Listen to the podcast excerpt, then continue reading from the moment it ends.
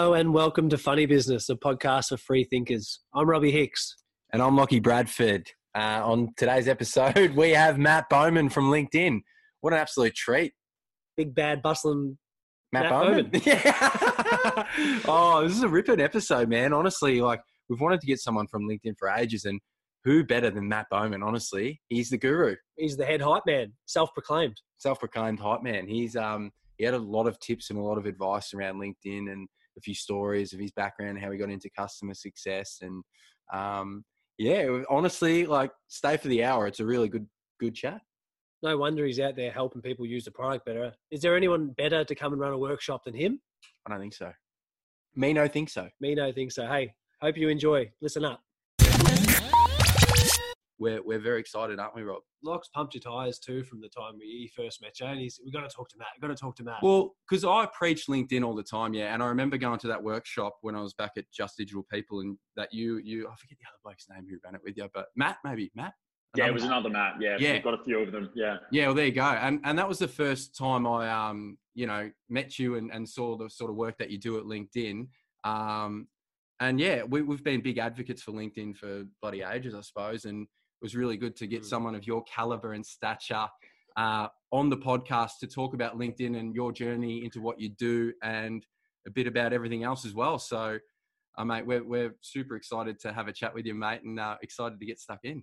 Mate, likewise. I think the uh, I think the fangirl admiration is very mutual between us all, uh, d- despite the fact that yeah, you feel like it's very one-sided. Um, I- I'm exactly the same. I like like I said, every time I see anything coming through on the pod, uh, whether it's on LinkedIn, whether it's on Instagram, because I follow you on a couple of channels, which means I'm an extra extra deep fangirl. I um yeah I, I, I just get a buzz from seeing it from what you've put together and where you've brought it to. It's uh, it, it makes me super proud. Like I said, even though I've had no involvement until today. I still feel proud seeing everything come through. What's been going on in your world?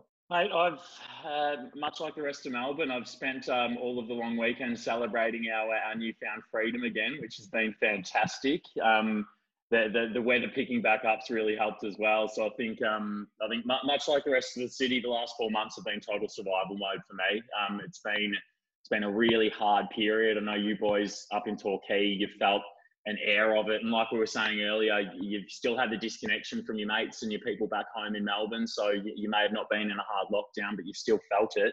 It's um, yeah, it's it's, been- it's been one of the strangest times I've, I've ever lived through, working from home and, and shifting my day to day. Like you know what my day to day used to look like. It was um, it was being in rooms full of people, getting to facilitate workshops, getting to, to be out in the field all day long. I um, I don't think I had more than a fortnightly period last year, not on a plane, going somewhere. So um, my velocity year in review report's going to look really different this year to how it looked last year. And I, I definitely think the platinum's gone. So I'll be sitting at the boarding gate next time I get on a plane, not in the lounge. But uh, yeah, the, the landscape changing this year has just been ridiculous. And I think Melbourne sort of put that into a petri dish because we've gone through the normal, you know, COVID 19 impact that the rest of the world went through.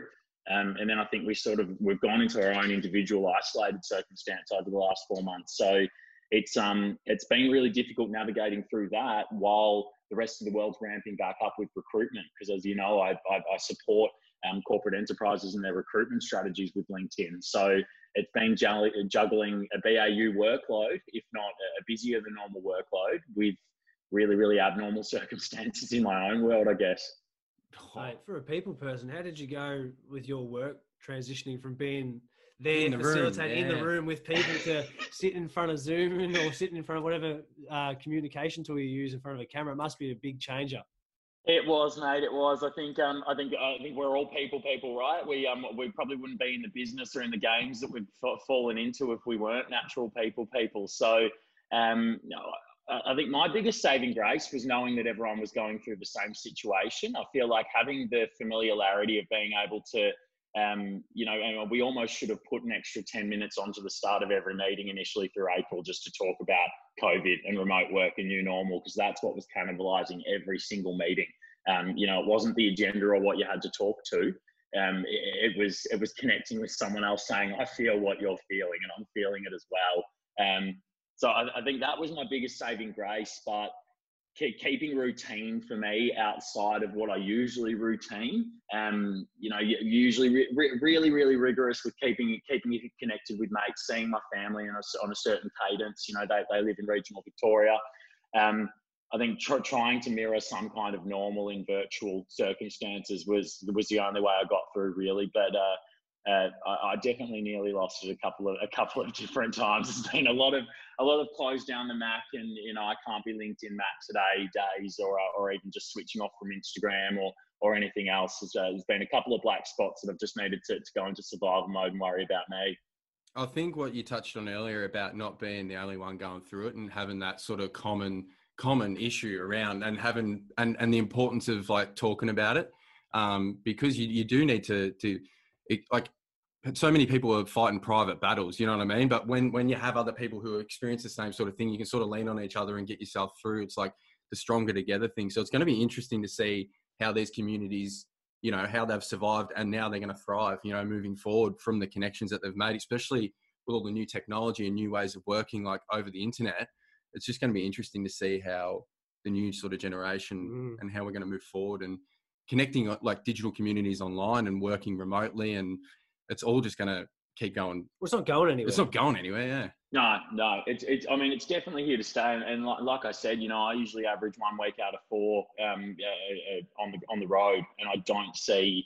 Uh, I don't see that ever going back to that state. I think it will pick back up again. There'll be a need for in-person um, c- connectivity. You know, it's a, we already feel the difference working remotely or connecting with people virtually for ten months um, there's already a gap there. We already need to fill that gap. So it will pick back up. But at what capacity? Um, I, have got no idea. I don't think it will look how it did in the old world. I, I, for example, I don't think you know I'll be flying over to Perth to to run inform sessions like you like what you come to come to in the Melbourne office. Um, I, I, think we'll really be be rigid on what needs to happen.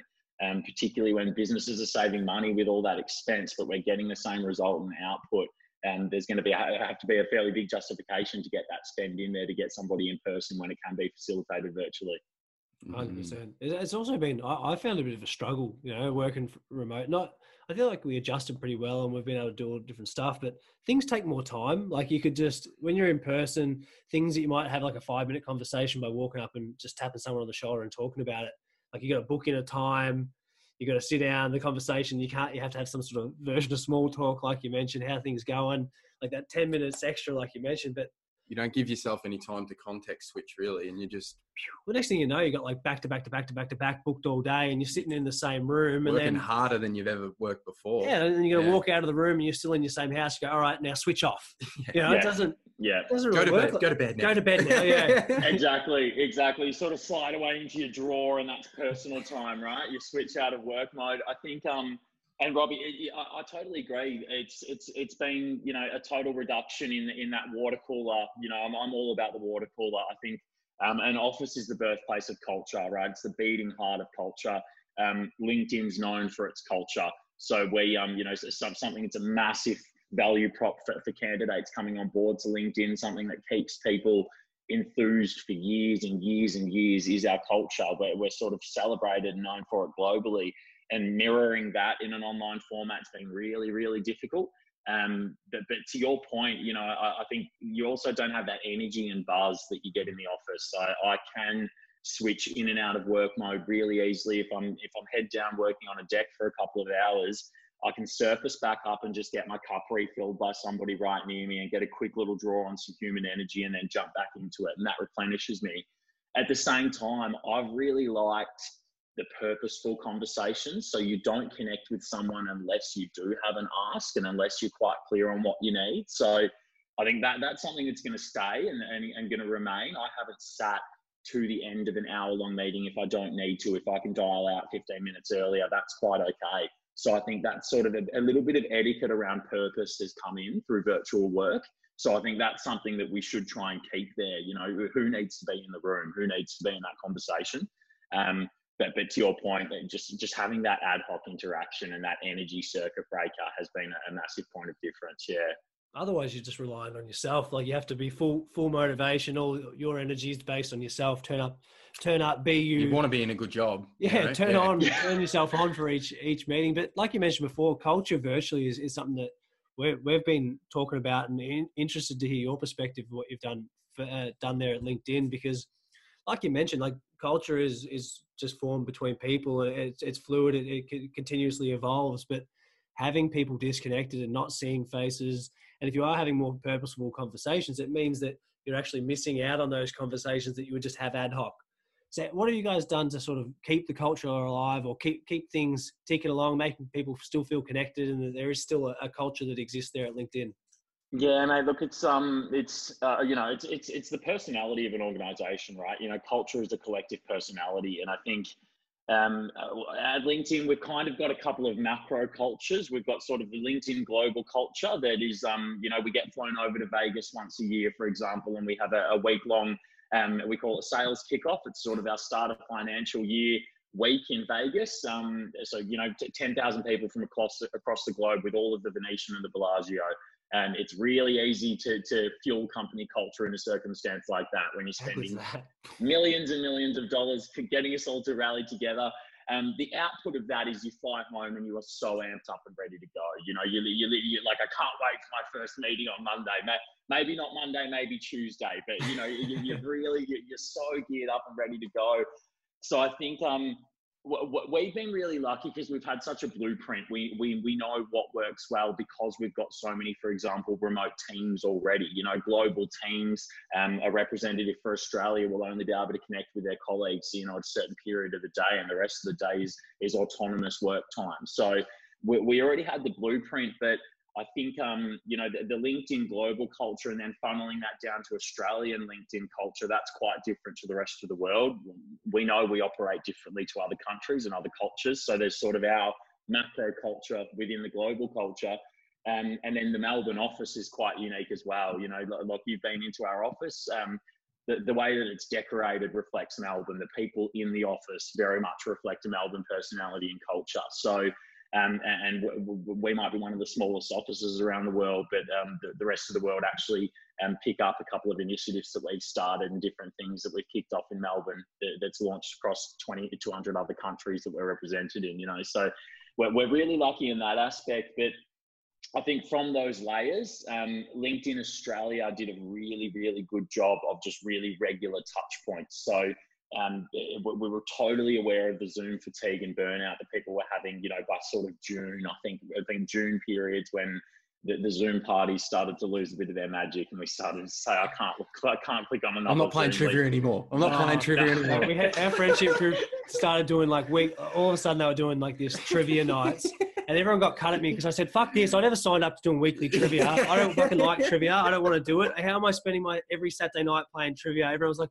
you're ruining it. I he was in the video just like a zombie, just like I did. just walked off. Nah, you're not coming next week. Don't don't organise another one, huh? You picked up on it I earlier. Call, I, I, I, call it the sourdough phase. You know, the, the sourdough phase of lockdown was really lovely. I think that's where we had, you know, this global buy-in, and it was something new that we hadn't been through before. It was kind of like when the power went out when you were a kid. You know, it was exciting for the first couple of hours, and you got out candles and board games and then a few hours in, your brothers and sisters ran out of things to do, and you're like, all right, we need the juice back on. You know, it was, it was that kind of it was that kind of new feeling that, that you hadn't had before.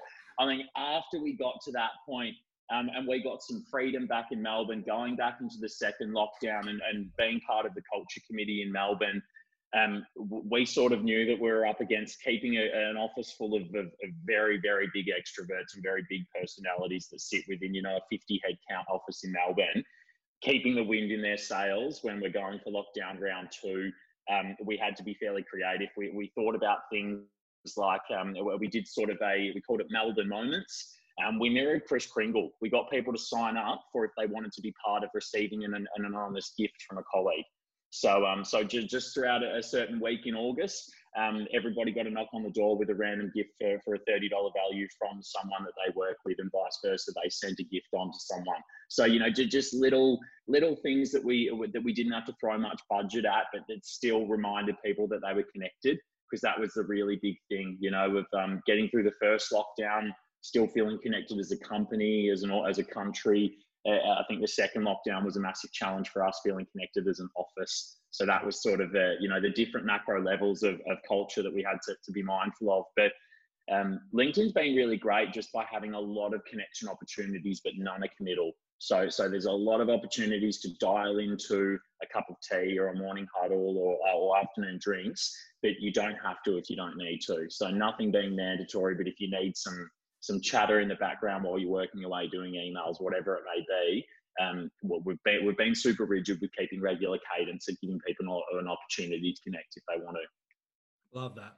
I like that. Just the casual approach too. Like some people definitely, like you said, might feel like they need to dial in and have that interaction, but some people might be thinking, "I've worked so hard this week. I just want to chill out and have a wine and watch TV." And exactly, think, exactly. Being flexible and having that option, it's it's yeah.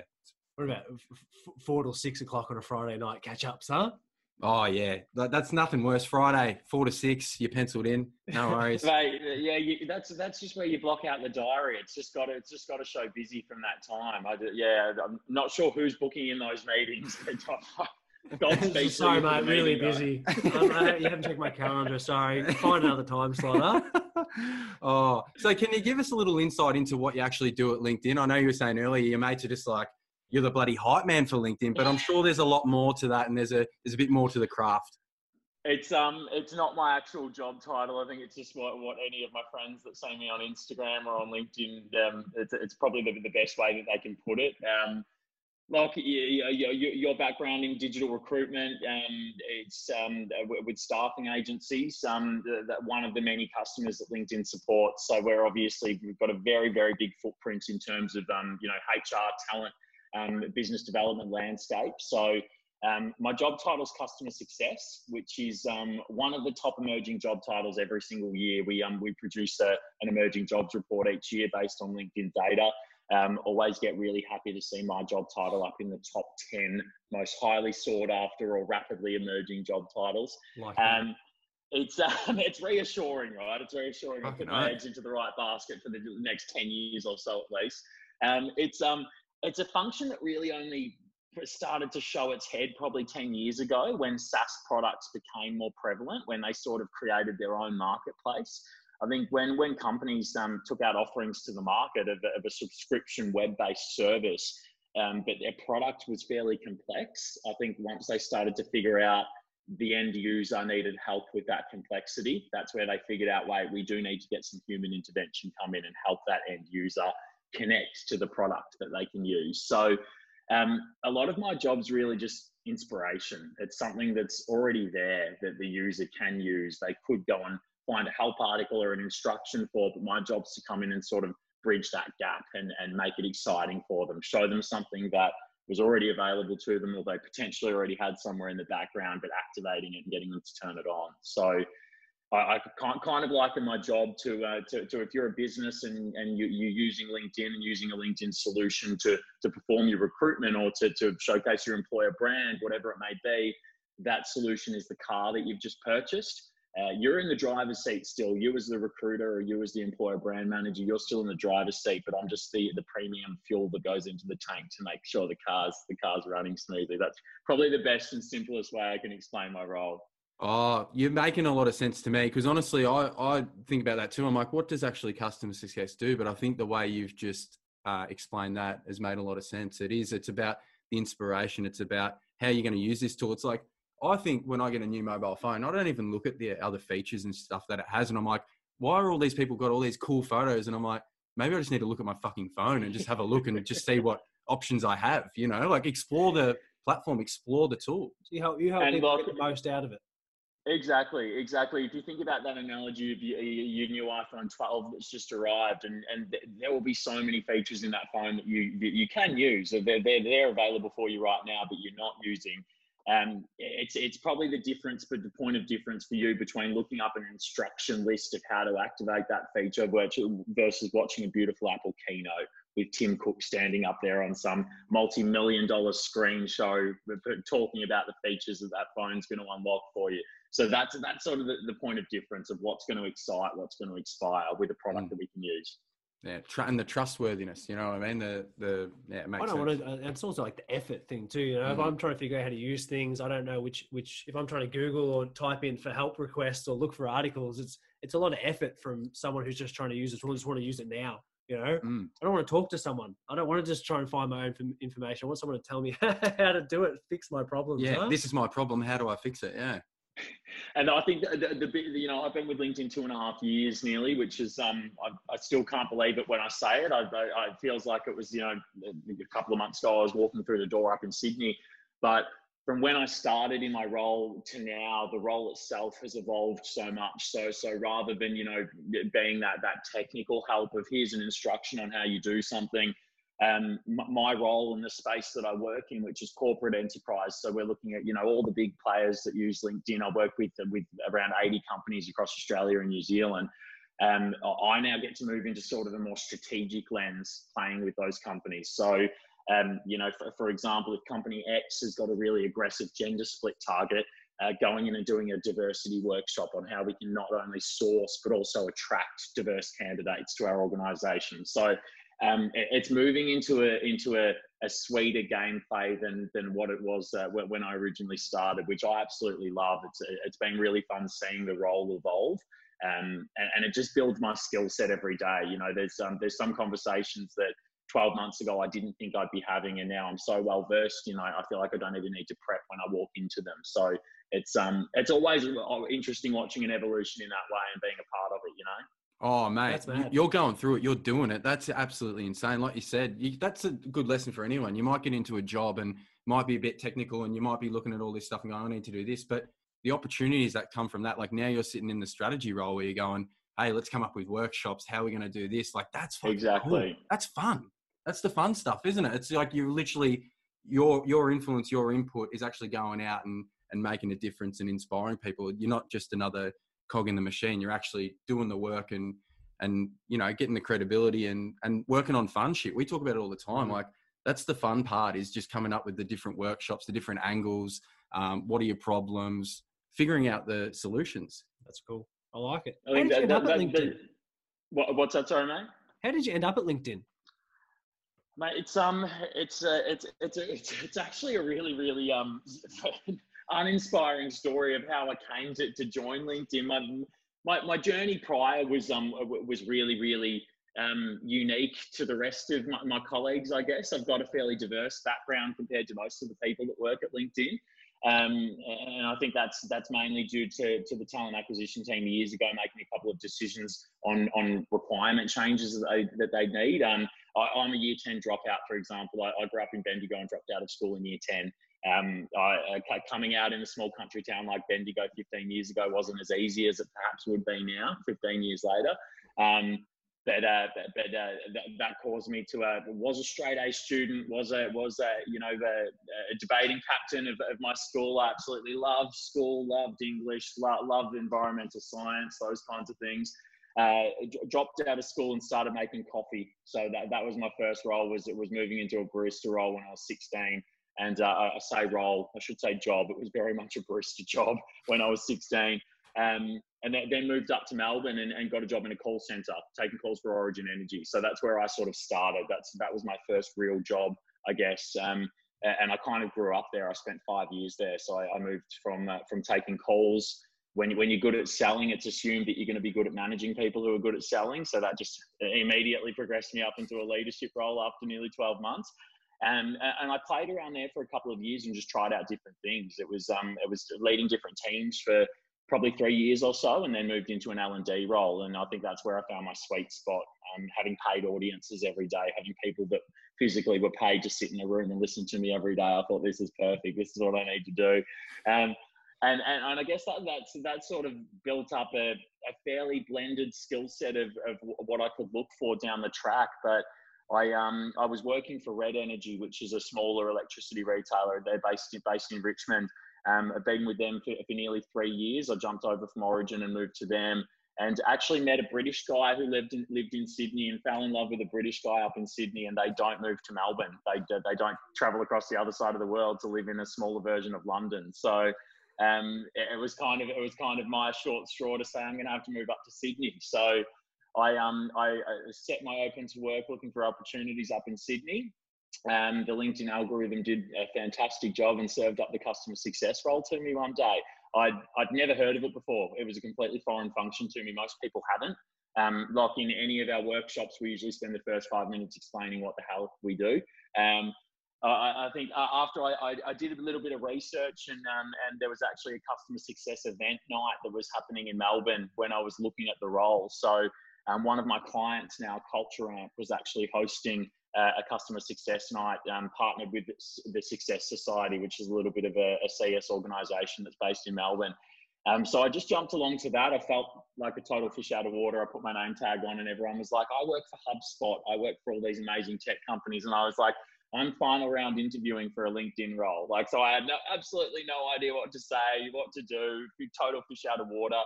Um, but, but sitting through that night, there were probably an hour worth of content and speakers and different leaders of customer success from different businesses. Um, I kind of walked out of that and thought, all right, I found out what I'm going to be doing, whether it's with LinkedIn or another company. This is what I want to get into. Um, very luckily, um, jumped through five rings of fire for the interview process at LinkedIn. It's definitely not easy to get in. Um, once you're in, you're in though. That's fantastic. So I um yeah I, I put my blood, sweat, and tears into an application process, and uh, and every single phone call or text that came through. Um, I was almost as nervous as looking at the election vote count at the moment, just feverishly waiting for an update. But um, but yeah, that was that was sort of um, I guess the planets really fell into line that I needed to roll up in Sydney, and not only found a role with a, a, company that I never thought it'd be possible to work with or for, frankly, but also almost figuring out where where the next step in my career journey was. So it's it it, it sounds too good to be true, but it li- literally fell in that way. Um, obviously, with a lot of work, blood, sweat, and tears to, to, to secure it. But I think how it came to be was um was kind of organic, but also meant to be. Yeah, but you did put in the work, like you said, like you put your blood, sweat, and tears into that application and you knew what you wanted to do. So I think after you probably saw that, you're probably going, well, fuck, like it just sparked the inspiration. Like you said, didn't matter where it was, I'm fucking doing it. Absolutely. And yeah. I, I, mean, look, I, you know, I, a big part of my role is running personal branding workshops and talking around, um, you know, getting active on LinkedIn yourself for your own brand. But how that can benefit from an employee advocacy lens. So, you know, quite happily posting and sharing about what your company culture is like, what your day to day is like. And, and I think um, getting exposure to some of those kinds of pieces of content, you know, stalking the people that worked for LinkedIn and looking at what they were saying about it, looking at their tone and their rhetoric of what they were doing each day um, you know, I almost said to my hiring manager in my last interview, you, you just need to say yes because I'm going to be knocking at your door every single role you post if you don't hire me. Like I've, I've, I've made the decision. This is the role I want. This is the company I want it for. So save us both some time and give me the job. Yeah. oh, I fucking love that. When you know, when you know, you know. You just you're just going to do it, and and it's and it's the confidence as well. It's like people. If people are knocking down the door saying, "I want to work for you," I trust me. I, fucking oath, come in. You know what I mean? Like absolutely, you need to be excited absolutely. about the company you're applying for. That's well, mm. in recruitment, that's what you tell candidates. Like one thing, know what job you're applying for, and and you know do your research. And yeah, heaps of people that don't even know what the company is that they're applying for, are they? Oh, they're, they're just I need some help. Well, however, it's not the help you need is just you need to figure it out. You need to do the research yourself and and really and really like there's no point praying and spraying like spraying and praying I suppose and applying for all these different jobs. It's better just narrow down what you're sort of into and and apply hard and direct and and put a lot of effort into that. And because that's what's really going to reap the rewards. And like you said, like earlier, like it was wasn't the role it is today. Like today, you're you're doing strategy and you're doing you know workshops, and that's insane. I suppose at the start when you first started, did you ever think it'd get to that point, or were you just like, oh, every day is going to be the same? Like this is sort of a new sort of role it, there was there was a really healthy mix when I started, and I think um, it's been super beneficial for me getting some insight into the more technical side of things because now I know that's there, or I know what cogs need to be moved. Um, you know, it's almost like I, I, think every business leader should do a tour, to do a tour of duty doing the role that the people that they manage do. You know, get get exposure to it for a month, actually know what's going on in the trenches, so that when you're uh, when you're making those those decisions, you know what's resonating down there, right? You know, I think it's it's super important. But um, I've always had a nice, healthy blend and mix, and I think where the business has evolved to, and and where our relationships with with, with customers have moved to, has uh, ha, has almost um, has almost identified my function, the customer success function, as being really pivotal um, in, in, terms of carving out time for, for perhaps uh, quicker tasks that can be actioned, uh, self-managed, can be actioned at scale by a different team, so that our priority and bandwidth is broadened and, and opened up for, for more strategic conversations. So um, that, that evolution's been super beneficial for me. I'm glad I came into the business when I did, so that I got some insight into the lower level technical pieces. Because um, I, I, hate to sit in a meeting and not know what I'm talking about, or not at least have exposure to the conversation. So um, it, it's almost helped that strategic mindset that we're moving to, having that lower level granular lens, if that makes sense. Yeah, hundred percent. Well, Locke and I are like we're all in on on LinkedIn. We launched our podcast with like we, have mentioned we're trying to TM LinkedIn first approach. You know, mm. trademarked, huh? Trademark. Yeah, you were trying to get the TM. We are like, we'll get the LinkedIn first approach. We've done a buddy free LinkedIn guide. We're we're all in. But well, I, I would, wouldn't mind getting your perspective on what what trends have you seen um, change? What's changed over time from when you joined LinkedIn to where where we're at today? Because I feel like the hype train around LinkedIn and the evolution around it be sort of from my perspective, it's sort of becoming more of a content platform, and there's just so much room, still so much more room for growth. And it's such a, I guess, there's lots of people on there, but uh, in our perspective, they use it like they're very locked in. It's like a CV, it's their resume. Where I'm very protective of what it is, and they're they're almost they speak in real. Yeah, it's very tight yeah. and stiff and a bit boring, but yeah. like there's so much room to do cool shit. I'd love to see what, what your thoughts are and how it's evolved since you joined. Robbie, mate, you could probably run one of my personal branding workshops for me with that um with that mindset or with that view. I um it's usually one of my first caveats. Um, you know, I, I, do a lot of work with um with LinkedIn members, but with recruiters, with hiring managers, talent acquisition teams, um, groups of executives on how they should position themselves on LinkedIn, how they should write their profile, how they should write their content. Um, the, the number one thing I say um, people probably have the word authenticity ringing in their ears after they get off one of my workshops. It's something I I can't mention that word enough when I'm talking about personal branding.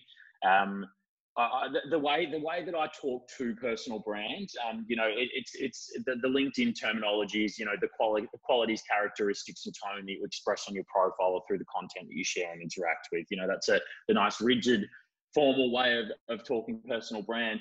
I, I, I narrow it down to my brand on LinkedIn is speaking for me when I'm not in the room. So whatever presence I bring to this Zoom call, um, whatever presence I, I, step foot into when I'm running a workshop in person, like seeing, seeing me in person, uh, my brand shouldn't differ at all online. So you should be able to get the same resonance and feeling from reading my profile and getting to know me that way, or through the content that I share. Um, I very rarely post something without 100 love heart emojis and rainbows and everything else. And that's my personality, right? That's what you're going to get in person. I wouldn't want you to be shocked connected with me on LinkedIn and not seeing that personality extenuated to a digital form, right? Um, a, a, big thing that we try and constantly hammer down on is is the CV holds its own purpose. It's not going anywhere. The CV is given to a recruiter to, to bullet point some really quick responses that they need. So, like, how many how many CVs have you poured over in your time? You know what information you can get from the CV, and then you know what information you want to drill down to on LinkedIn, and that's the difference. Um, your LinkedIn profile is a digital portfolio of your whole career journey. Your CV is very nuts and bolts. It's very bullet point, quick, concise information for a recruiter. So shifting that mindset is is is a that that's that's 50% of my work is is shifting the mindset not only from how you should use your own profile as a senior executive and as a representation of the business and the culture. Um, if i'm a candidate i'm going to be stalking you. I'm going to be having a look at how you interact with people not just what you write on your profile but the interactions you have through comments and through liking etc so um, I think that the businesses that do so well with LinkedIn and and and who who invest, you know, whether it's at whatever end of the scale of investment, whether it's a sizable investment or quite a, quite a small solution, or even doing it for free. You know, there's a lot of free avenues to still get the same result on LinkedIn.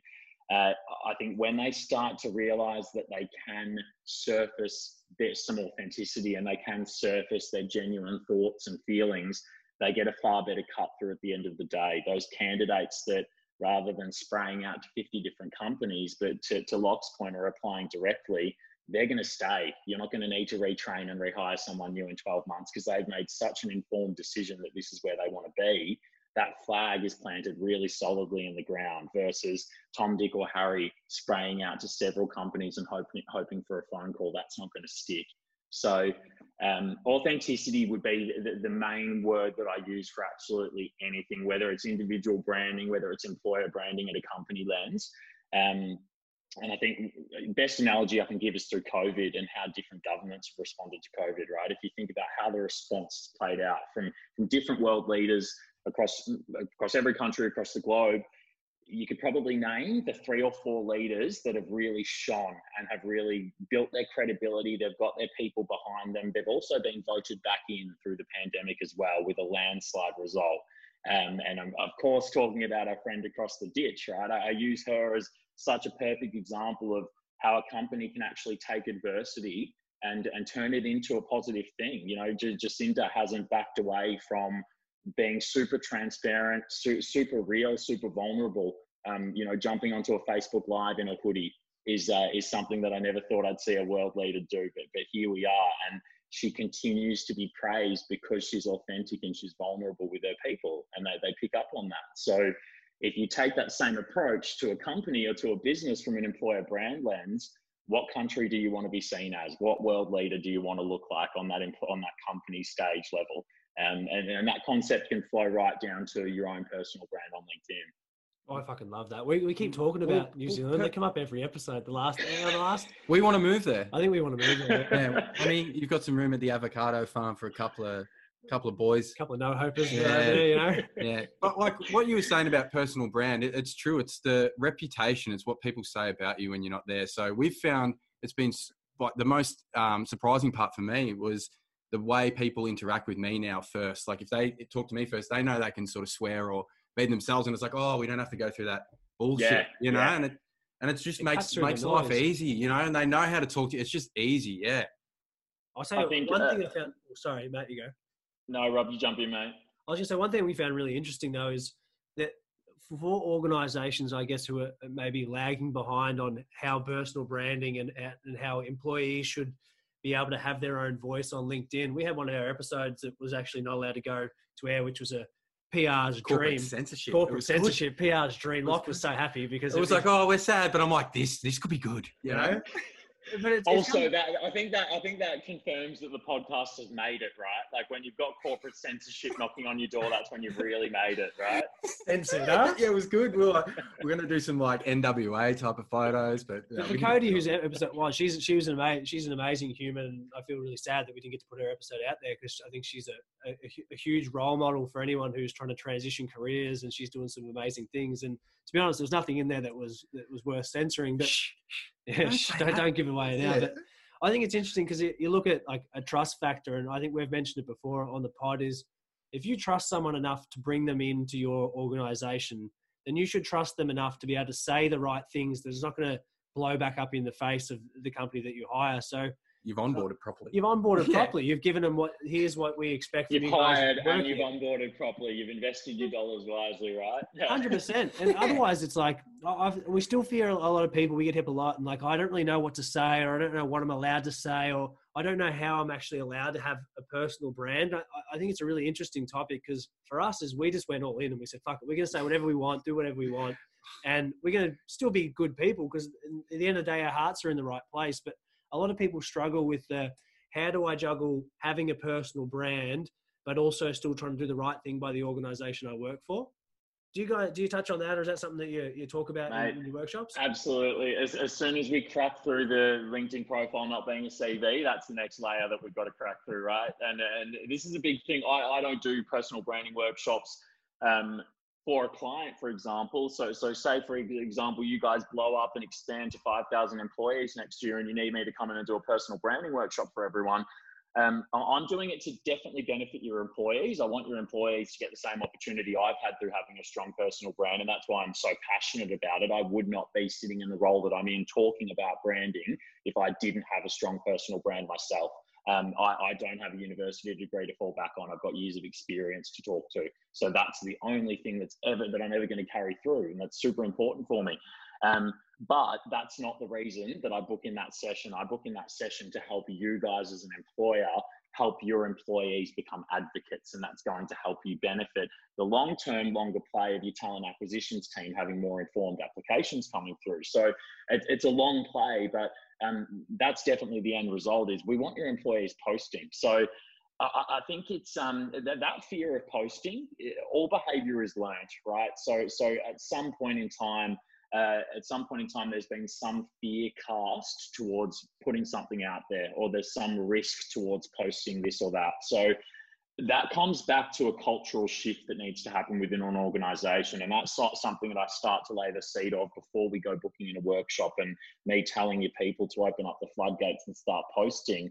Uh, that's the conversation, you know, a couple of months out of does your social media policy support this? You know, does your social media policy let people have some empowerment to share their thoughts or feelings or what they're doing in their day if it's relating to their work? Because that's number one piece of red tape.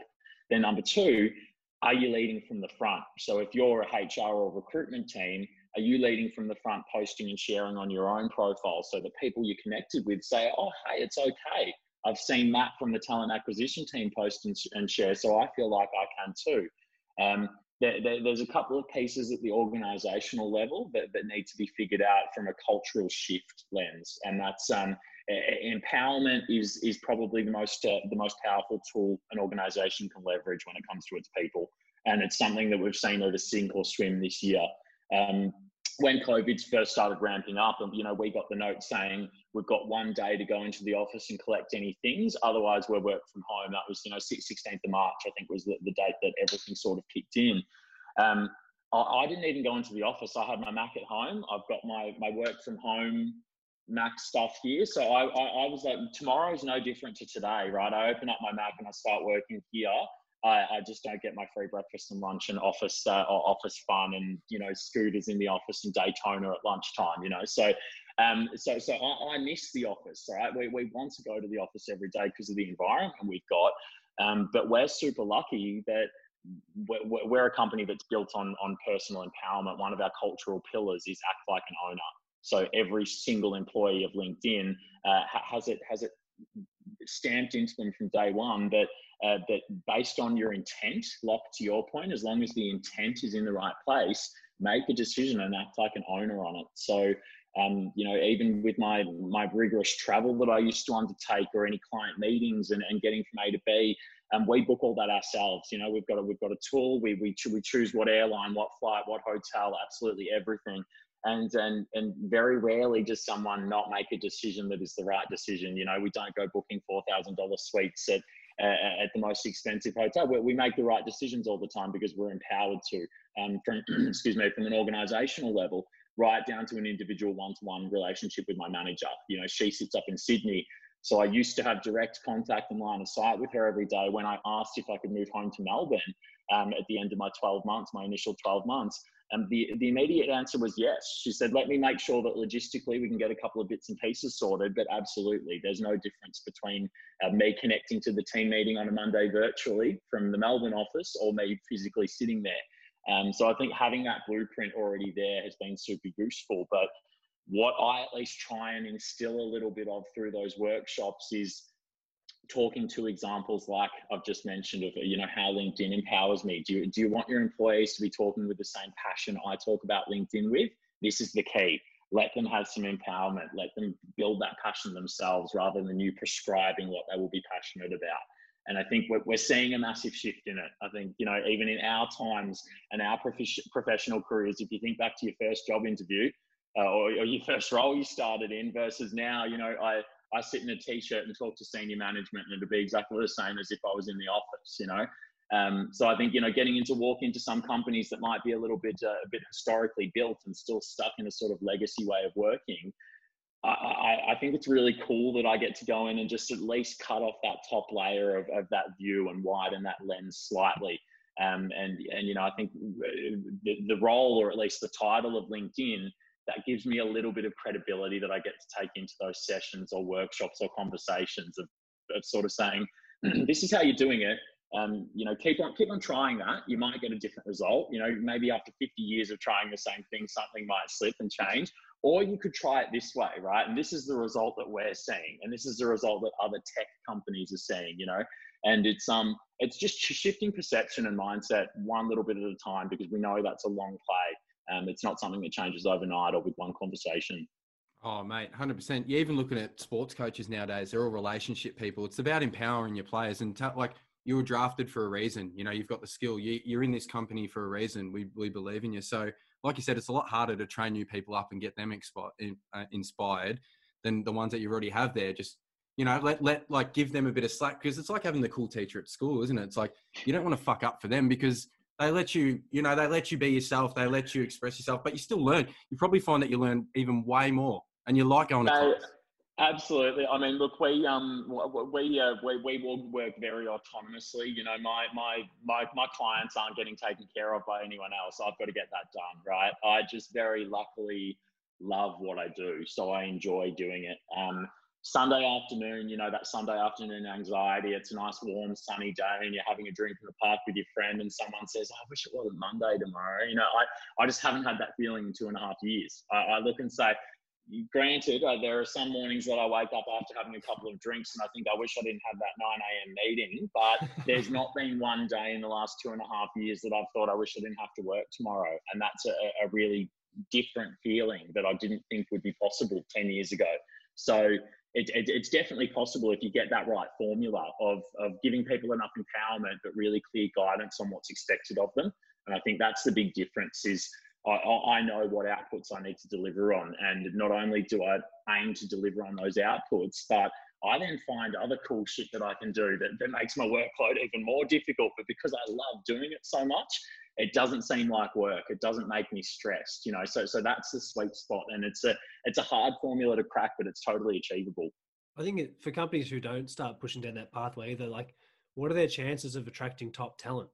I would say slim to none because I don't think the net, even, like we're talking from our perspective, but the next generation coming up below us, they're gonna they're not to want anything to do with anyone who wants to censor what they have to say or say this is what you have to do. Like, why would they? They've, they've grown up thinking they can do or say whatever the fuck they want.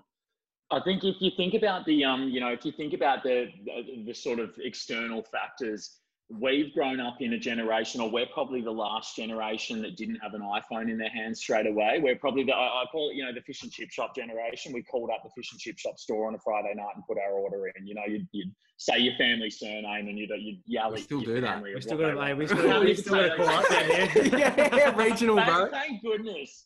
Thank goodness, right? Else pack the two, thanks. Yeah. But, but yeah, yeah we're, we're still, and, and, but now on Uber Eats, you know, my, my Uber Eats driver not, drops my door bag off at the front door and doesn't even knock. And, and I think that's a thing of beauty. You know, I just get to open the door and my food's waiting on my doormat for me. That transition's happened in our lifetime. So uh, that's only going to amplify. It's not going away. We're not going back to, you know, written invitations or, or, or knocking on a door or calling up a home landline. I can't, I can't remember last time I saw a landline phone. So, if you think about hyperconnectivity, because that's really been the game changer, we've all had a mini computer in our hands that we can live stream the US president onto our phone making a speech then and there. You know, it's a, it's a point in time that gives us it gives us accessibility that we never dreamed of. So with that accessibility comes a view of joining in on that conversation. And um, and we're the Instagram generation, the Snapchat generation. We're used to talking about and sharing what we do and that's not just through words, not just through a phone call, it's visually as well. So um, companies that can't adapt to, to, that will probably see themselves sitting with Kodak in a few years because they haven't been able to jump on to the evolution train of, of seeing what the talent market's talking and doing and feeling and thinking. And so without your finger on that pulse, you know, how long is the pulse going to be there for? Well, that was Hey mate, you, you explained that really well. I you like explain that. everything really well. I've, I've got the feeling I'm you do your job very well. That's my job. That's my job. they're, they're, paying me for the, they're paying me well. Well, well done. You. So they should, you know. How what what do you so how do you keep up with the trends and sort of like I know stuff related to work, but maybe even personal development as well? Like how do you learn? Like what are you looking at? Um, do you consume content on LinkedIn as well as YouTube and other platforms?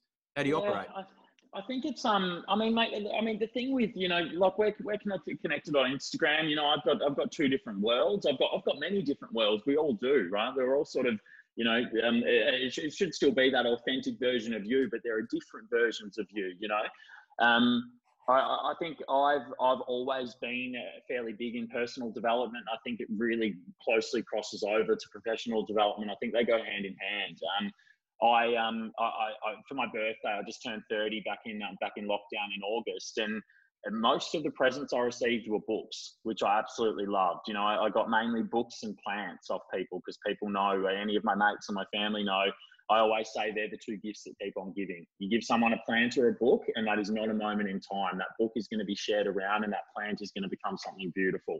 So I um I, I, I, like to tap into the old school ways, but I also obviously I, I, work for LinkedIn, so I've got a lot of development that's either um, bespoke and curated and delivered by LinkedIn, or we're heavily encouraged to to take out time, to take out hours, to take out days um, to to work on ourselves. So LinkedIn Learning is is an invaluable resource. I, I was already a fan of Lynda before we acquired Lynda and merged it into LinkedIn Learning. Um, podcasts are, I think, probably the biggest game changer that we've had from a personal development lens in our lifetime. Um, I'm a big fan of reading a book, but I think reading a book needs to be very purposeful. You need to be sat down to read the book. Um, and that's something that we struggle, that's something at least I struggle with back in the old world of go, go, go. Um, the only time I ever got to sink my teeth into a book was traveling. So with that taken away, you know, the, the wait times in lounges, the wait hours on flights, um, I'd be able to chip through a good book every fortnight or so. Um, you know, and, and I, I, love reading things like Eckhart Tolle. If you've ever, ever read any Eckhart mm. Tolle, you know, The Power of Now, A New Earth. Um, Abraham Hicks is a fantastic um, podcast host that I've all, all hey, hey, hey. Abraham Hicks, I tell you the what, vortex, the vortex. Brother. I reckon the one vortex, night I was vortex, right? I told him about this, and I'm like, "This is Charles Manson shit," but I don't care. The old bloke sitting next to her, Esther Hicks, just going bananas on the stage. I was like, I was sucked down for like two days watching this shit. I'm like, I'm a, I'm a believer. I was a few red wines deep watching this thing, and I was sitting lying on my couch watching the trees floating the thing and sinking into the vortex. I'm like, it's real, it's real. I'm in the vortex. I think I think with, with anything, you know, a, a, book, a podcast, if you even think about funny business, right? This is just two people's perspective of what you want to project out to the rest of the world, right? So everything has to get taken with a grain of salt. If, if, you, if you watch a documentary, that documentary doesn't prove or disprove anything. It is one person's perspective on what they're speaking about in that doco, right? So I think taking that same grain of salt lens with, you know, any kind of podcast or book when it's pertaining to personal development, I think there's something to, to there's something to garner from every single person's perspective on how you can be better um, you, you, create your own perspective on how you're going to put it into action. So I think that's that's what I try and do is absorb as much as I can from you know whether it's in person connecting with people face to face or virtually.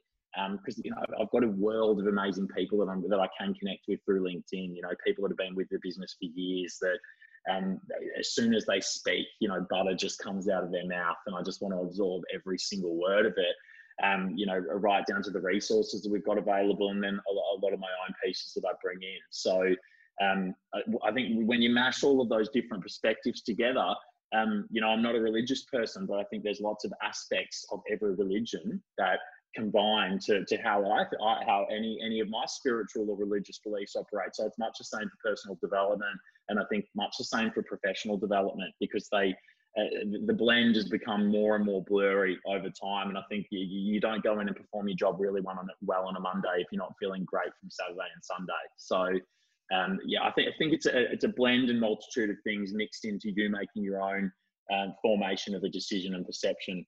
Oh, I love that Frankenstein. Frankenstein, your thoughts. Frankenstein, your influence. It's like it's like what we like. i I think I said it on Todd's podcast, Overdose and Chill, where I was like we do we do so many podcasts and meet so many interesting people with so many cool stories and it's like i don't have enough time to sort of sift through it and really dig deep but it's like run it through my own filter subconsciously and it's like i'm going to make more positive things and negative things because i feel like it's just the subconscious things the things that stick out to me are the ones i'm going to action straight away so it, it feels very natural in that sense i think we're very aligned on your approach and our approach is that you be a sponge learn from everything but you got to make it what you want to take out of it so especially with the books. That Locke sent me something last last night, the night before, which was a Jordan Jordan Peterson keynote, um, which we was talking about. People get intimidated from reading books, so if you go into reading a book and but it, like you mentioned before, you, it's purposeful. You're getting on that you're reading it for a reason. But he said that exactly the same thing. Podcasts or long form discussions where some people can get be intimidated from opening a book and going, "Fuck, I'm gonna have to read this." Whereas Yeah. people yeah. aren't fearful of going, "Hey, I can just click play. I can do my jobs. If I'm a truck driver, I can listen to people have a discussion, or if I'm cooking dinner, I can whack a podcast on." It allows people just to discuss topics in depth, and then you guys you can just take away what you will. And if you want to learn more, then maybe you go down and explore a different thing, or people. You listen to a discussion, they might recommend a few books. You go, oh, maybe I will go check that one out, or maybe I will go check That's another doco. I think I think the accessibility to information is is is the biggest game changer that we've seen in our lifetime, and, and that's you know that's what I mean by by us being that that last non-mobile phone generation. We've um, but you know you think about doing your old school projects in grade six, and you, you get on say Encarta. Do you remember Encarta? Those CD-ROMs that, that had all of the the, the the information on it, and, that, and that's how you did your homework, right? The internet didn't exist. You went to a library and got information out of a book or somebody needed to produce it on a floppy disk that you plugged into your computer to connect, right? Crazy, hey. I think, you know, and what, what's progressed in two decades, the fact that we've got accessibility to absolutely everything. The only danger with that, and something that I try and be really mindful of, of cutting through, is saturation of options. And uh, again, the old analogy of, you know, where we used to go down to Video Ezy at a blockbuster on a Friday night and pick out five movies, and that in itself would take an hour with your siblings. And, uh, you know, and that'd be your entertainment for the weekend now my housemate and I have probably six different streaming services between us, and we both sit there just unable to find anything that we want to watch. So, with greater accessibility comes a saturation of options. So, it's it's picking up on those sound cues, Robbie. You know, if someone mentions a good book, you, you write that down because there are so many good books out there. Or if somebody mentions a good podcast, um, you know, which then takes us back to sort of an older way of working, which is word of mouth and referrals and everything. So it's Mm. almost like you know the pendulum always swings, um, and, and we got that saturation of accessibility, but then too many options, and we cut through those options, going back to the old school revert and reverting to to word of mouth or to suggestions and feedback from people. So it's super interesting.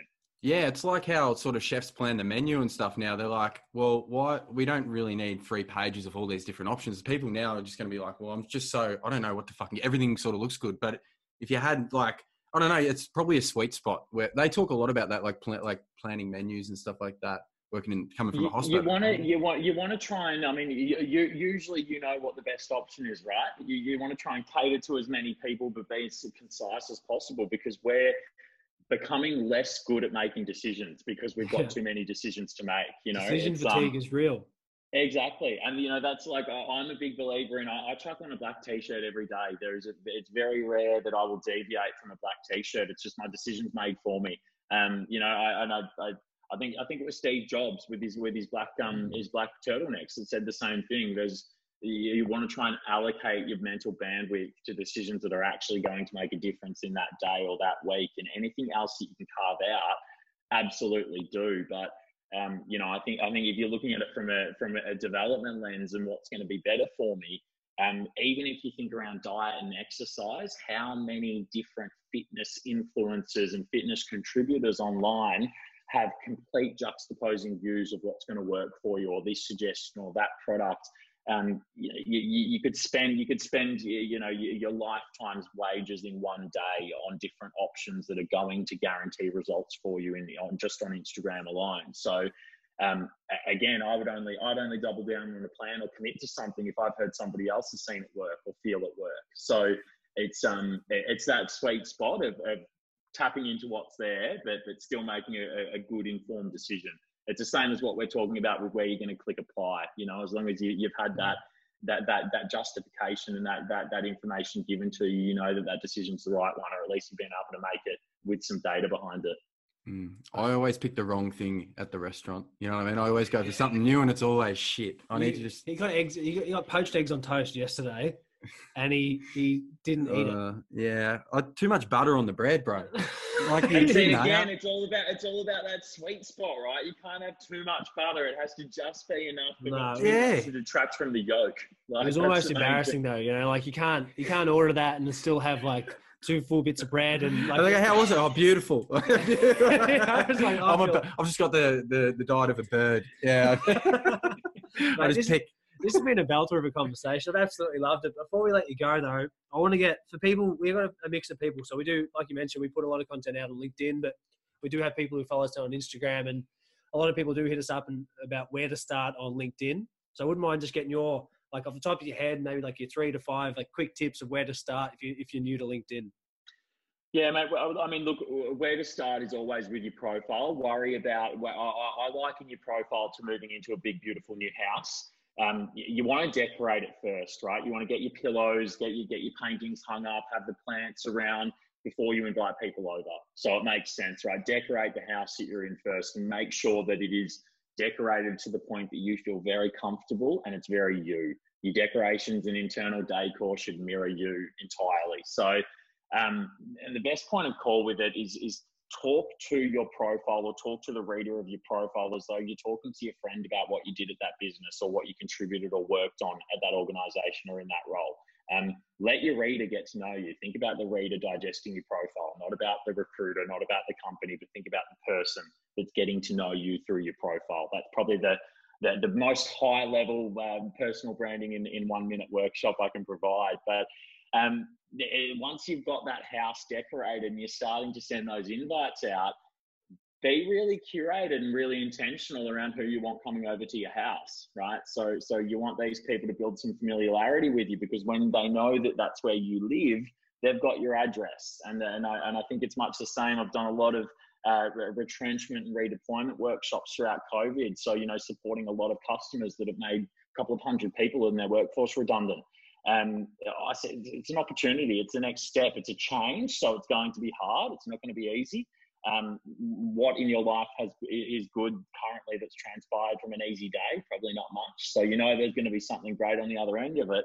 Um, but but you know, but main point of call, think aspirationally. So what what companies do you want to work for? Follow them because you following them is them having your address. They know where you live, and like you know as well as I do as a recruiter um, first point of call for any organization or, or any business is tapping into familiar tissue and territory, right? So you go for the warm contacts, you go for the warm leads. So I think LinkedIn's super interesting because you can curate your own your own identity on the platform. You get to build out your brand with your profile, but then who you invite over to visit that house is completely your decision as well. So um, the main point of call is make it a place that you want to be every day. Curate your feed of, of the information coming through to you to make sure that it's relevant. You know, I, I, I, World Economic Forum is probably one of my favorite pages to follow. I love the content they produce. You know, I follow a lot of uh, a lot of uh, social and environmental uh, economical groups that post and share about things that I'm interested in.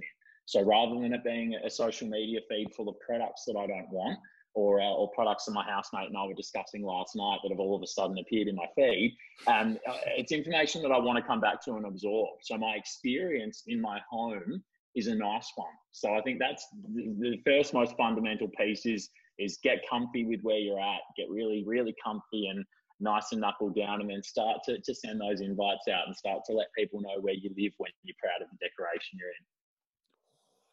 You've uh, you've told that beautifully. I feel like we've got a lot of friends who've been asking us, you know, where do I start? Like Liz Watson, for example. You know what I mean? Like we've been telling her to jump on LinkedIn, Australian vice captain netballer, and she's and like just the opportunities that's there. So I feel like for people like her, and we've got other friends too who in education as well. You know, like there's a lot of I suppose you'd, you'd be the best person to to answer this. Like new sort of industries jumping onto LinkedIn, like education and, and all these different industries? Is that sort of, are you seeing the tidal wave coming now with all these different industries?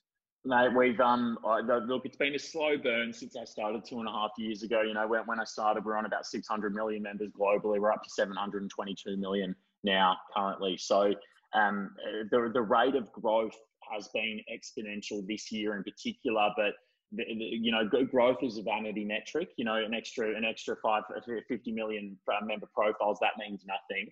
Um, how highly engaged those member profiles are does mean something. And uh, and you know, we look at active sessions. We look at how many times a person's logged in per week, or how many minutes they've spent on their feed per day. And the quality of those sessions has grown so much throughout this year, and it's it's mainly because our offering to the marketplace has grown and pivoted with what's been going on externally. You know, so there's to your point, like uh, that you mentioned earlier, LinkedIn's not just a place that you come to when you want to apply for a job anymore. It's a place that you come to to absorb content, to, to content, to connect with people, to develop yourself. You know, so there's a lot more use cases and purpose for the platform. Um, which is great for us because you know we've, we've solidified our standing and we expand our standing constantly. But to your point, that opens up other pathways and avenues for you never would have thought you'd be hosting this podcast that was centered around LinkedIn 10 years ago, five years ago, you know, so it's, it's, it's constantly agile and fluid and opening up new opportunities. Um, I would always want to be one of the first people in that new opportunity world if I had the chance to. So if it was an emerging industry, if it was an emerging conversation topic, I'd love to be one of the first voices, not the 50th. So best advice would be get, get in just just get in get your foot in the door and much like everything start to crawl just start to crawl very slowly before you know it you'll be running but uh, but we didn't start sprinting you know so so fall over a couple of times and don't be afraid of it Love that. Trains leaving, get on board. I love that. And I love the other point you raised too with about following the people and following the companies that you want to learn more and absorb about because there are a lot of shit out there. And if you can sort of um, you know, zone in on on sort of your world and what you're interested in. I think that's same as Instagram, same as any other platform. Like we were talking about it today. We need to go through and really figure out. Do a big cull. Well, it's just like it's like you're saying. Like you look at it all day, every day. Like we spent like we're not going to lie, we spend a lot of time on there. So it's like, well, I don't need to. I'd love to see your screen time. I would love to see your That's screen time. Nah, it's fun. I look at mine and I'm like, I, I can't tell anyone this. It's, I'm gonna go blind. My eyes are gonna fall out my Six hours a day, I reckon. I think. I think uh, uh to, to, your point, Locke, and, and uh, we, my final little word for you is we've got the ability to curate absolutely everything in our lives. I'm a big believer in you know what we can focus on, what what we can control. There's a lot we can't, but um, our day-to-day experiences and how we're perceiving them that's what we can control. Your feed on linkedin your feed on instagram uh, the, the, meetings that you put in for the day you curate all of that. So make sure it's an experience that you want to be navigating through. Um, I, I, think you're going to come out the other end of that experience far better if it's something you've made the decision to curate the way you want it to be. Love that. Have the awareness that that that's how the platforms work and that's how they exist but you are in control. You don't have to see all the crap all day every day. You can quite easily click the button and, and get rid of them yeah the machines haven't won yet mate. The machines haven't uh, robots robots haven't taken over yet. Not yet. Soon though. Yeah a few videos have got me a bit scared. I was watching the elon musk like this bloke's can we control robots? I don't know. Or the chips in the brain. Oh, oh. Yeah, leave that for December. Yeah, we've got to get through this election first. yeah, leave, leave that for December. oh, mate. Well, it's been absolutely awesome to sit down and have a chat with you, mate. Um, and hear your story about you know how you got into LinkedIn, um, a few tips and tricks for people at home, and what actually customer success legends actually do. So. Um, I feel like our listeners are in for a treat with this one. It's a good one, yeah, hundred percent. Absolute pleasure closing out my week with you, lads. It's been a long time coming. Absolute pleasure kicking it off with you. What an episode. Honestly, we talk about LinkedIn a lot. Probably too much for someone who's not sponsored by LinkedIn, but yeah, hey, give us some kickbacks and we might just spruik it up a little bit more, you know? But seriously, like, uh, we, we do talk about LinkedIn so much and his practical tips and advice, not for just for people, but for organizations and their approach to personal branding and corporate culture and uh, the growth of LinkedIn as a platform and what it's going to be in the future. Uh, just feel very lucky to have sat down with such a good human and chewed the fat on a Friday afternoon. And this has been released not Friday afternoon; it's Monday now. But uh, I hope that you've all enjoyed this and taken some nuggets of wisdom away from the great man.